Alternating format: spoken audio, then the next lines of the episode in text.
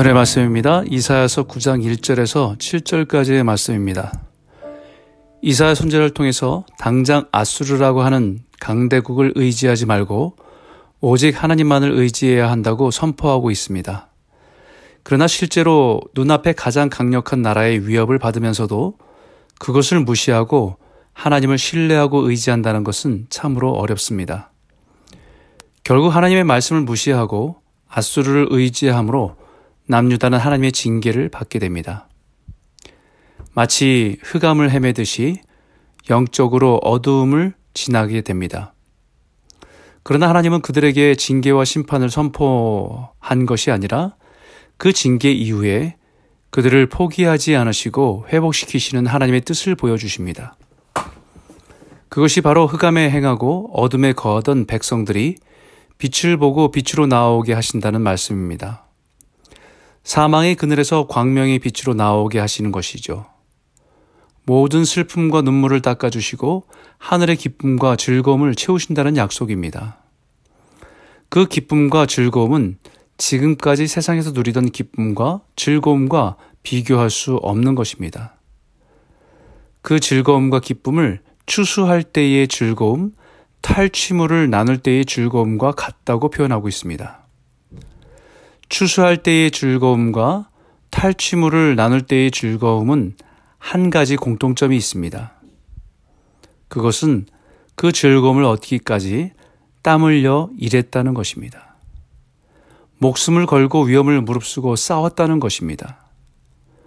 농부가 씨를 뿌릴 때에 성실하게 씨를 뿌리고 땀 흘려 수고했을 때에 마침내 추수 때에 그 열매로 인한 기쁨과 즐거움은 말로 표현할 수 없을 것입니다. 치열한 전쟁터에서 목숨을 걸고 싸우고 위험을 무릅쓰고 싸워서 마침내 승리하여 그 전리품들을 나눌 때의 기쁨과 즐거움입니다. 이 말씀은 어둠과 같은 시간을 지날 때에 하나님을 의지하고 믿음으로 굳건히 지키며 인내하고 소망으로 지나온 성도들이 마침내 누리게 될 기쁨과 즐거움이라는 것입니다. 마침내 그날에 우리의 삶을 짓누르던 멍해와 채찍과 압제자의 막대기를 주께서 다 꺾으시고 우리를 자유하게 하신다는 것입니다. 우리가 이 땅에서 성도로 살아가면서 짊어지고 살아가야 하는 인생의 수많은 짐들, 육체를 가지고 살아가기 때문에 우리가 그렇게 살아가면서 우리를 짓누른 고통과 연약함들,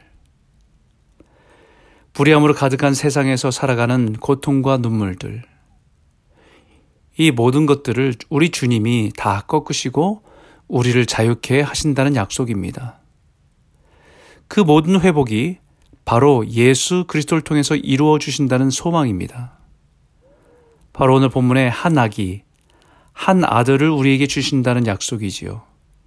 그의 어깨에는 정치와 행정의 모든 열쇠를 가지신 분이고 그의 이름을 기묘자라, 모사라, 전능하신 하나님이시며 영원하신 평강의 왕이신 예수 그리스도를 통해서 이 모든 것을 회복시키고 이루신다는 약속입니다.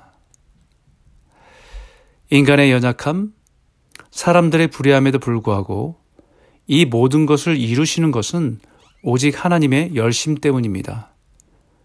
우리의 영적 게으름에도 불구하고 구원의 역사를 이루시려는 하나님의 열심이 이 모든 것을 가능하게 하신 것입니다. 지금도 그 하나님께서는 우리를 향한 구원의 역사를 이루어가고 계십니다. 하나님 나라의 완성과 구원의 완성을 이루시기 위해서 지금도 일하고 계십니다. 지금 우리의 눈에는 강한 바이러스가 위협이 되고 주변에 강한 나라들이 존재하지만 그럼에도 불구하고 여전히 우리가 의지해야 할 분은 오직 하나님 한 분이십니다. 그 신실하신 주님을 의지해서 현재 우리가 지나가야 할 두려움의 어둠을 넉넉히 통과해서 구원의 광명의 빛으로 나아가시는 저와 여러분 모두가 되시길 주의 이름으로 축원합니다.